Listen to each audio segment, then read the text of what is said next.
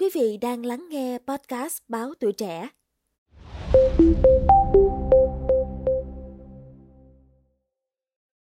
Thưa quý vị thính giả, sự phát triển của công nghệ đã mang lại rất nhiều những thay đổi trong cuộc sống, đặc biệt là đưa những người đã khuất xuất hiện trở lại để xoa dịu nỗi buồn, nhớ nhung của người ở lại.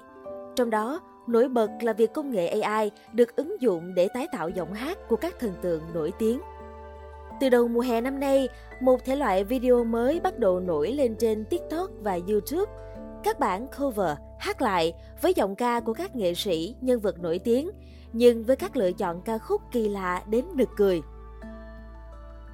Từ rapper track cover các ca khúc nhí nhảnh dễ thương của các nghệ sĩ nữ K-pop, đến Tổng thống Mỹ Joe Biden hát cùng Obama song ca hit Boy is a Liar của hai nữ ca sĩ Pink Panthers và Ice Spice.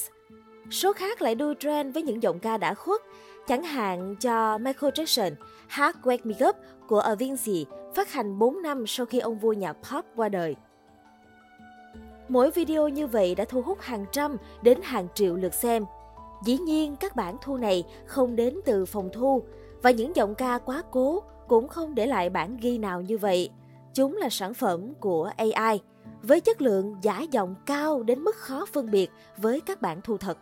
Nhờ sức mạnh xử lý máy tính gia tăng và kho dữ liệu khổng lồ truy cập mở trên Internet, các tiến bộ của AI tạo sinh trong âm nhạc nay được phổ cập hơn bao giờ hết.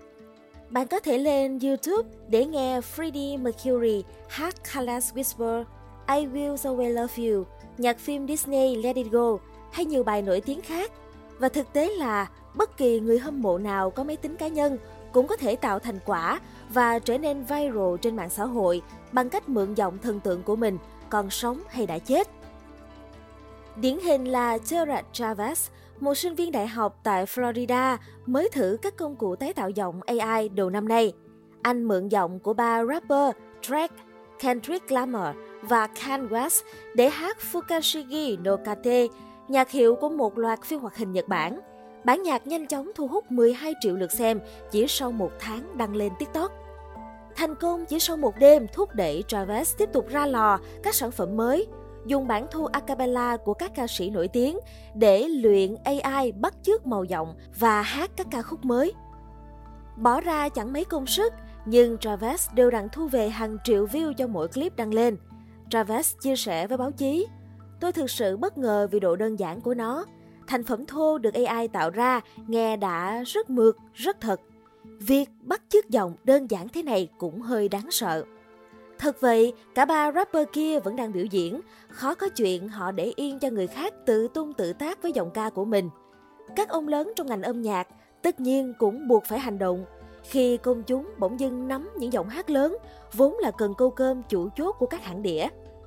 Trong một hệ thống bản quyền chặt như nêm của nước Mỹ, các hãng đĩa không gặp khó khăn gì trong việc khiếu nại tác quyền và gỡ các video cover AI xuống ngay lập tức. Trong khi đó, phản ứng của giới nghệ sĩ chia làm hai, nửa chỉ trích, nửa đón nhận. Rapper kỳ cựu Ice Cube gọi AI là đồ ngạ quỷ và khẳng định chúng không có chỗ trong ngành âm nhạc. Số khác lại cho rằng đấy là hình thức sáng tạo của tương lai. Chính nghệ sĩ nổi tiếng Alex Benjamin, Charlie Puth, Charlie XCX, Demi Lovato, John Legend, Papoose, Sia, T-Pan và Troy Sivan còn đồng ý tham gia thử nghiệm táo bạo của YouTube để AI nhại giọng họ theo nội dung bất kỳ của người dùng. Ngoài các vấn đề pháp lý, giọng hát AI cũng gây quan ngại về đạo đức. Sẽ ra sao nếu thanh danh của Drake bị ảnh hưởng vì các bài hát AI giả giọng anh quá tệ? Hoặc có ai đó mượn giọng Drake để hát quốc ca đất quốc xã? Liệu có ai đó hỏi ý kiến Drake trước khi mượn giọng? Với chuyện bất tử hóa những giọng ca đã khuất, câu hỏi là xin phép ai và thật ra là có nên để lời ca còn mãi hay không? Ở vấn đề đầu, theo chuyên gia nghiên cứu AI Kyle Worrell, ít nhất có thể liên hệ gia đình nghệ sĩ quá cố. Dù không đạt chuẩn đạo đức như việc hỏi thẳng nghệ sĩ còn sống, đây vẫn là giải pháp trung hòa trong tình trạng AI phát triển như Vũ bão hiện nay. Với vấn đề còn lại, nhiều người cho rằng hãy để các danh ca ngủ yên. Grimes, tên thật là Claire Pusher, nữ nghệ sĩ nhạc pop điện tử được biết đến với các album sáng tạo viễn tưởng. và lùm xùm trong tình ái với Elon Musk cho rằng nếu mãi những giọng ca được yêu thích sẽ khiến thị trường âm nhạc khó thâm nhập hơn với các nghệ sĩ mới. Nếu ai cũng muốn nghe mãi Michael Jackson, liệu bao giờ chúng ta mới có thể tìm thấy Michael Jackson tiếp theo?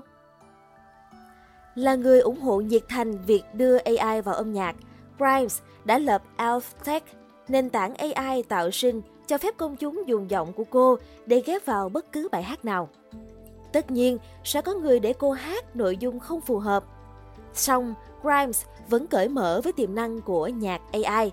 Cô không phiền nếu ai đó dùng AI của cô và làm ra nhạc dở tệ, thậm chí còn hơi stress khi thấy mọi người tạo ra các bài hát kiểu Grimes hay hơn trông thấy so với những gì tôi đã làm.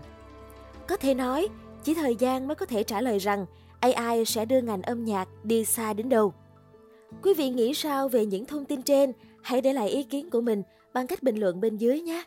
Cảm ơn quý thính giả đã lắng nghe số podcast này. Đừng quên theo dõi để tiếp tục đồng hành cùng với podcast Báo Tuổi Trẻ trong những số lần sau. Còn bây giờ, xin chào và hẹn gặp lại! thank you